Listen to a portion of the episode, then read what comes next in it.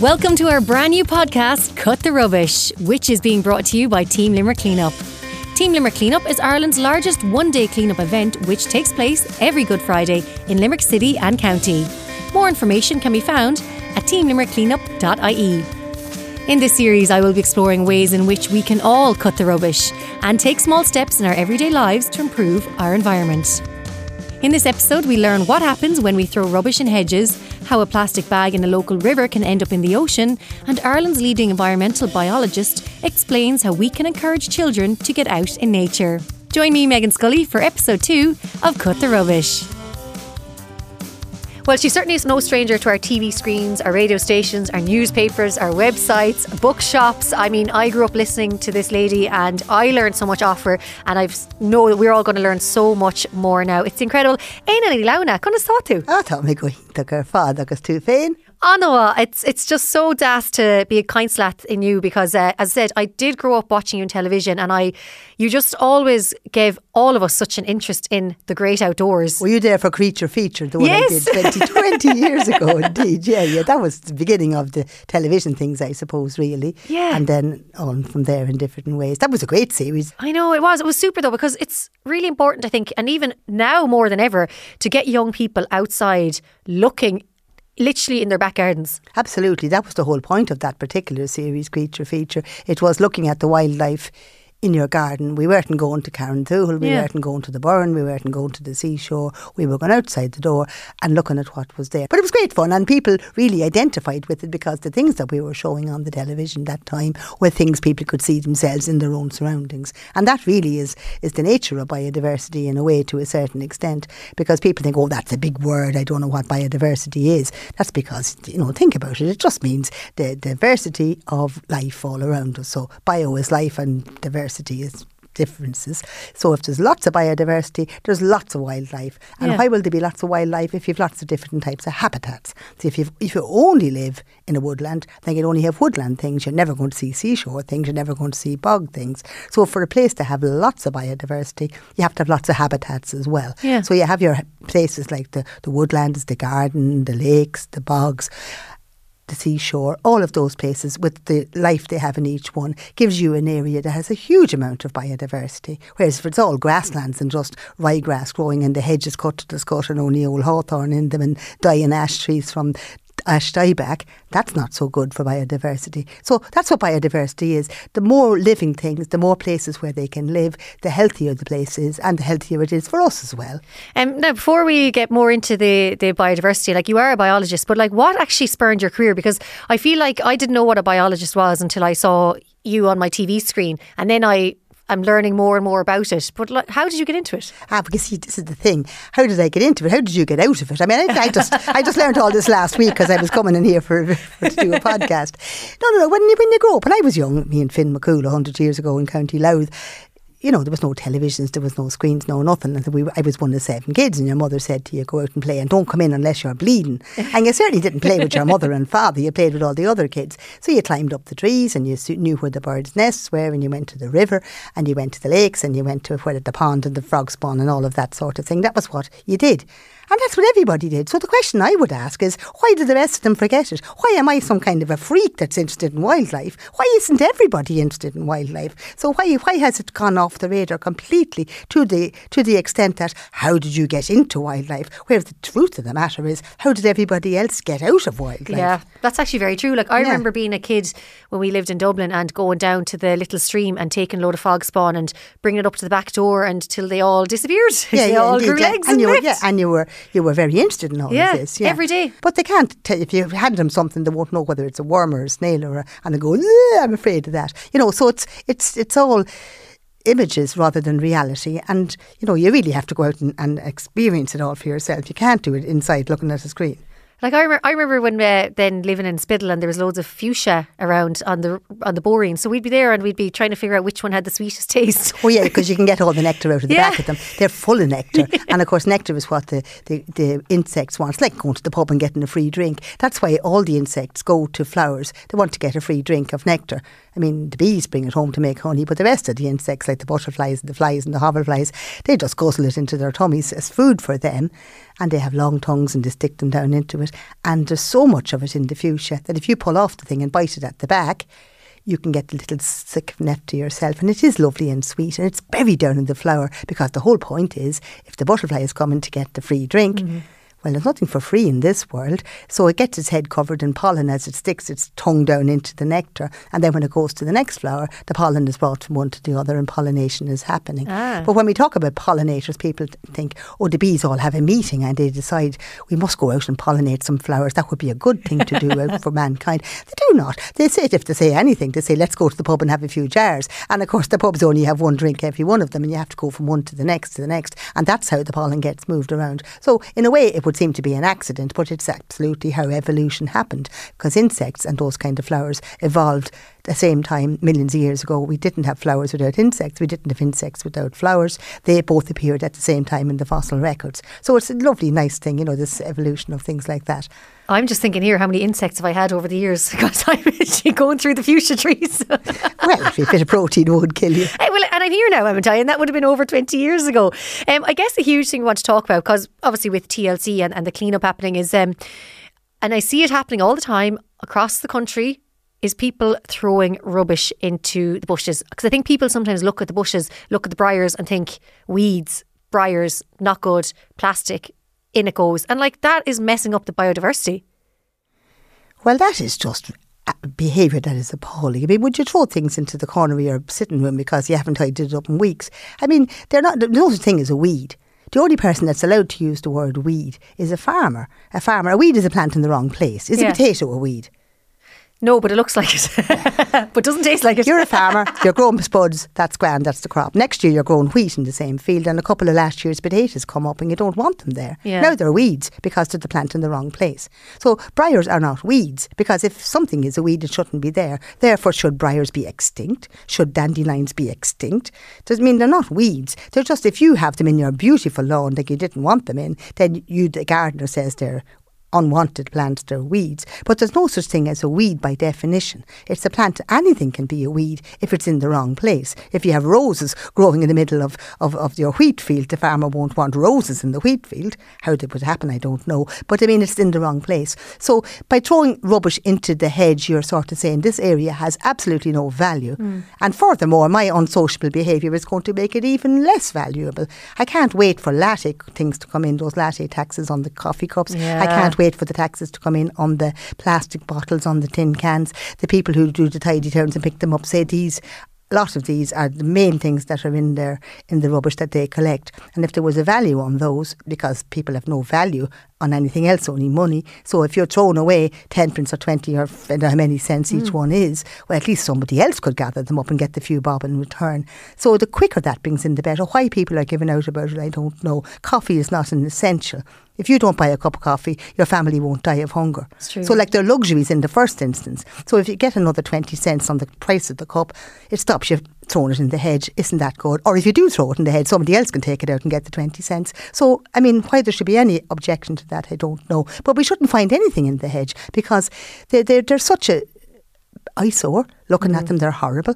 If you have things that are going to be plastic, mm. small creatures can get into them, get trapped in them, you know, and then they can't get out and they starve to death. They cut themselves on the edges of cans.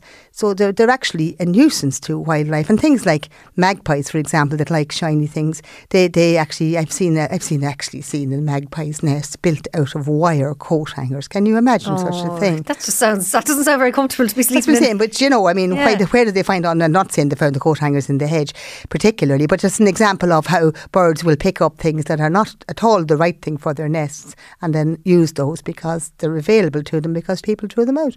Like we see horrific, I suppose, scenes from on social media from oceans of dolphins with the plastic of the whales, and you know you see that, and it, it's such an eye opener. So I'm like, if you're if you don't want to throw plastic in the ocean, why would you throw plastic in your hedge? The plastic doesn't go anywhere. So does it ever like does it end up in the soil then and does is that like changing maybe the kind of DNA of our hedges? No, it doesn't actually. That's the one thing about plastic, whether it's a good thing or a bad thing, I don't know. Plastic doesn't break down. We know that if we throw the thing there and nobody goes near it, it'll be there in a hundred years' yeah. time. So it doesn't break down. It's visually visually it looks awful and it's a physical thing that a bird can get into or somebody can get trapped in it. But nothing leaches out of it into the soil to make the soil worse. The plastic plastic is just sitting there. Whereas if you have metals or you have, you know, things that will rust and break down and go into the soil, you throw away a cigarette butt. Are people still smoking cigarettes? I don't know. But they're full of, um, you know, tobacco, and tobacco is nicotine, and nicotine is a, is a poison that people actually buy for in, in weed killers and in insecticides. So by throwing away your cigarettes, they do break down into the soil. By going out to the side that you can't, you don't like the weeds outside your front gate, and you spray them all with weed killer, and then you have yellow grass instead of green grass. Why yeah. that's nicer, I don't know. But also the weed killer goes down into the soil and poisons the worms and poisons all the biofauna that's in the soil as well. But the, a plastic thing just sits there, so it does everything else, but it actually doesn't leach into the soil. But that's not any reason for throwing it in no, the hedge. No, it's because then I said it's just it looks rotten. Yeah. And the one thing I notice an awful lot of people doing, the smokers out there, is do you know that plastic that's around the cigarette case? I do, yeah, yeah. You see them, you see them walking out of a supermarket, ripping it off. And, and then just it. flinging it. I'll tell you, I was on the way to a music festival one time and there's traffic going in. And the car in front of us, there was there was people sitting in the back seat having a few drink having a few drinks out of a can, and uh, I was driving the car, my car, and next minute they just all flung them into the bush. Well, my flung the cans into the bush. Well, my friend. Got, we were stuck in traffic. She got out of the car. She went over, and I'll tell you, she said a few things to them. They got out of the car and they picked up all their cans. And she was like, Don't you dare do that. Leave them in the car and then put them away. But she, oh, she ate them. And I was like, Yeah, but if like, enough yes. people ate them, if yeah. everybody ate them, I mean, everybody doesn't do this. Only a small percentage of people do this. But the rest of us stand idly by. I mean, I've been told umpteen times, what business is it of yours in stronger language than that? And I say, well, it is my business. It is my business. It's what I do my job. On the street. well, apart from being my job at all, it's all her business. It is. I mean, if 10 people are around and one person litters and the other 10 look away, well then why wouldn't the one person litter? Whereas if all 10 glared at them every single time, it certainly would change the, change the, the emphasis, you know? Um, I think we mentioned there about how wrappers and rubbish thrown into the bushes and, and mm. the sea and, and the effect it has on biodiversity, as mentioned with the oceans. Like there's huge, there is huge work going on around the oceans, but it's probably still not enough and probably still not fast enough. I mean, there's so much more we can do. Yeah, but people are always saying, well, I mean, I live in, I don't know where, in Tullamore. I mean, I'm not picking on Tullamore. I mean, I could equally well say Athlone or Limerick or anywhere, but not Limerick so much. Somewhere that's not near the sea at all. Mm. I mean, so I throw my bag into the river in Tullamore. How does that end up in the ocean? Or I don't even throw it into the river, I throw it into the hedge or something.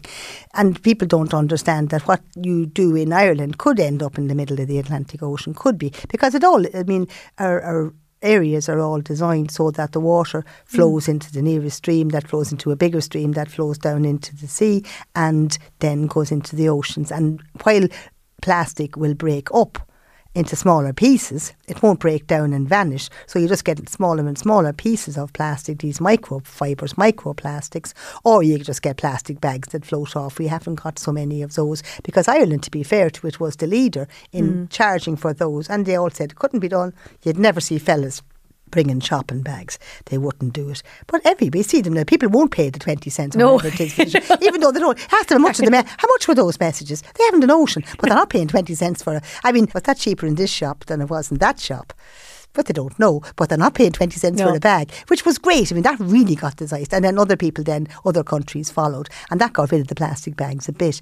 But I mean, to think that what turtles feed on are jellyfish and if you're a turtle swimming around in the water, you see this big globular thing, clump, that's your jellyfish, yum, yum, gorgeous. But it could be a plastic bag. And quite often it is. Ah. And then your tummy is full of plastic bags. You're not hungry anymore because your stomach is full. You're dying of hunger because you haven't any food. And then, presumably, if you eat enough plastic bags, then you choke as well. And when we get a lot of turtles washed up on the beaches over the years to do autopsies on them, and they see that they're full of plastic bags, and they died of that. We see whales washed up on the ocean. Mm. Now, a lot of the whales that we have, these big, huge baleen whales like the fin whales and the, the, the those sort of ones, will open their mouths, suck in lots of water, and then it goes off through their baleen, which are like curtains of stuff, and all the little shrimps and fish and things are held behind like a sieve, and that's what their food is. Yeah. But if you take a big gulp of water and there's plastic bags and every kind of rubbish in it as well, well, then that goes into your tummy as well too. And eventually, then with enough of those things that don't break down, that fill up your stomach, The whales then don't know where they're going, they're sick, they're injured, they've pain in their tummies, their brains are damaged, and they get washed up on our shores as well. And we say, God, isn't it terrible, the poor whales beaching? But I mean, when they open them up, there's tons of plastic inside in them. We're you know, you'd it. really wonder, you where did that come from? Hmm. You know, indeed, and whales are all over the oceans. So it's not just you chucking your bag into the river in, I don't know, Laois or Wexford or somewhere that's not even on the coast and saying, well, that's definitely not going to end up in the ocean. It will, it will. We're all responsible, I suppose. What small steps can we take in our everyday life to help biodiversity? What, like we've, I think we've kind of touched on a lot of the what we shouldn't do. So, what should we be doing? Well, why do, we, why do they have to be small steps? Why can't we take big steps? Well, one of the things to do, of course, is to increase the biodiversity, get more birds and insects and things living where you live, and then, you know, that will increase the biodiversity. So, what do wildlife need? They need food, they need places to live. So, this time of the year now, come in the winter time, birds are hard up for food. Mm. So one of the easiest things in the world to do is actually put out food for the birds. You can buy hanging feeders, you can buy ones with seeds, you can buy ones with nuts, you can have flat boards that you can put things on the flat boards because some birds can't hang on feeders. You can put stuff on the ground, other things like to feed on the ground. So you can actually physically go to the shop and buy stuff. Or you can make your garden a better place for wildlife by if you have a garden that is, by planting by planting trees and shrubs and bushes. I mean, why in the name of God do people have two acres of lawn and they're out every week on their lawnmowers using fossil fuel to mow the lawn, to have stripes in it, to have grass an inch high, and they think that's lovely. I mean, we should all give people filthy look. What are you doing with your lawn? Wasting time and energy when you could have nice shrubs, you could have nice bushes, things with berries. They don't even have to be native ones. Pyracantha, cotoneaster, they have lovely red berries on them at this time of the year. A holly, you know, mountain ash, all of those things that could be in your garden. So you could be providing food for your garden, for your birds. And if you have some things that you plant that have flowers in the springtime, now plant the right things. This time year of planting bulbs. So I mean, it's not so much what steps can we physically do. It's stop doing the wrong things. So let it grow. I mean, people have been doing this now the last couple of years. No mow May, and you don't mow. You don't mow your own lawn. The local authorities don't mow the roundabouts. Don't mow the parks, and you don't go around saying, "Ah, the council are gone to the dogs. The whole place is full of weeds." You go around saying, "The council are great, and look at all the wildflowers that are there, and look at all the different insects that are there as well." Red flowers are only garden flowers. There's no Okay. wild red flowers apart from poppies. And that's because bees can't see red. Ah, So they never go to red flowers. So you have peony roses and you have red tulips and you have blood red crimson roses. There's never an insect on them. Now I know you're going to say, what about the fuchsia? But fuchsia is not dark crimson red. pink, fuchsia is isn't it? kind of a, a pinky purpley colour, just different colours and they're full of nectar. So they work and, and foxgloves. But the really dark red stuff that people send on Valentine's Day to their true loves, that's useless, useless for wildlife. So don't be planting red flowers in the garden at all. There's oh, lots of other colours. I think the wildlife are actually Clare fans or Roscommon fans because the most imp- important colours for them are, are purple and yellow. oh, we better be careful now to all the Limerick ones. well, Limerick is green, isn't it? yeah. well, I mean, we need lots of greenery as well, too, so that's all right as well. I do love that um, no mow and May because I um, the Condell Road and just out on Limerick City is a place where I'd run and walk quite a lot, and I love that time of year because Yes. like that, it's all luscious green grass and different colours and Well, it'll be luscious flowers now, and you'll be saying, look at all those lovely dandelions in the place full of bees. And then if you have the bees, you're going to have birds. And then the birds, when they come out in summer and springtime and start holding territory, they're going to need places for nests. And people give out about, oh, the magpies have them all ruined. But you see, the birds need places to hide to build their nests. And if you have everything cut and the hedge is trimmed and there's no old scraggly bits underneath, I mean, a bird isn't going to build its nest up there when everybody can see it. It's going to be in the ivy, it's going to be underneath. So stop tidying up the very of your garden, mm. making sure everything is cut and trimmed and clipped. You know, there must be some wild places in your garden. Let a patch of nettles grow. That's where all the caterpillars of the lovely butterflies feed because they have a life cycle. And at the caterpillar stage, they feed, and then at the butterfly stage, they fly around looking for nectar and looking beautiful and lifting our hearts. But you won't have butterflies if you don't have caterpillars, and you won't have caterpillars if there's no food for the caterpillars. So nettles are a really good source of food for the caterpillars of the small tortoise shell, the painted ladies, the red admirals, the commas, all of those butterflies that we love to see feed on nettles. So a wee patch down the end of the garden wouldn't kill anybody and it would do a lot of good. So, you know, by not having every inch of your garden for an inch of its life with things planted in it, you know, to let the wild things be there. Don't mow your lawn until May in the first place, if you must have a lawn, Yeah. and let the let the daisies and the dandelions and the things with nectar in them come up for a month or two. I mean, they're easy things to do. They're not going to cost you money. But what they do is that you're not you're not so heavy on the environment. You're stepping lightly on the earth. Well, I'll tell you, I'll never badmouth a, a nettle again. For kids, Éanna, like, you know, how do we encourage them now to get out? Because as I mentioned, you know, I, I watched you a lot on TV growing up when I was younger. I did go out sucking the fuchsias and eating the blueberries off the wall. And, you know, I grew up on a farm, so we were encouraged like that to get out. But how, like, in this day and age, for those listening who have smallies at home and want their children to discover the outdoors, like, where, what's the best way to start? Bring them out. Them out. I mean, you can't say you must discover the wildlife as you're on your phone and say, "Shut up, go out and play." I mean, the world has changed. I do realise this, and you don't say to your children any longer, "Go out and play." Unfortunately, so you have to go out with them yourself. Mm. My daughter now has two children, and every week we get pictures of them, and they're outdoors, going somewhere, doing things. And you, I mean, you can't expect your children to do something that you're not doing yourself. Yeah. So you go out and play with the nettles while we stay inside and look at our screens isn't going to work. Do as I do, not do as I say. So the first thing to do is to bring them out, is to catch something nice. Look under, we're going to look under a stone and see what's under the stone in the garden. And you might find woodlice, you might find centipedes. Turn over the stone, have your light ready and you can see them all running away and then they're gone. So you can't press rewind, you can't press replay. You have to be on the ball, turn it over, there they are. And you might be able to grab one and then you can have it walking on your hand. And it's lovely. Rather than saying, oh, that's dirty, put it down. I mean, your attitude can be all wrong. And, you know, telling children that's dirty, don't be touching that. You, everything that's going to fly around will sting you and bite you and it's dirty. That gives children the whole wrong impression. So if you actually want your children to be interested in wildlife, you have to, in the first instance, not be telling them that wildlife is kind of the enemy in a way. Wildlife mm. is all right out in the garden, but we're not having it in here. I mean, that's not kind of the approach. We don't obviously want our house full of wildlife, indeed. but, but when we're outside, we, we approach it in a positive way. Hmm. We're going out today to look in the garden to see can we find something with wings, something with legs, look under a stone. Or I tell you what we'll do, we'll put a piece of an old mat or a sack or a lump of car, any old thing, lump of a log or something, and we'll leave it there for a week, and then we'll turn it over and see if there's anything there that wasn't there before.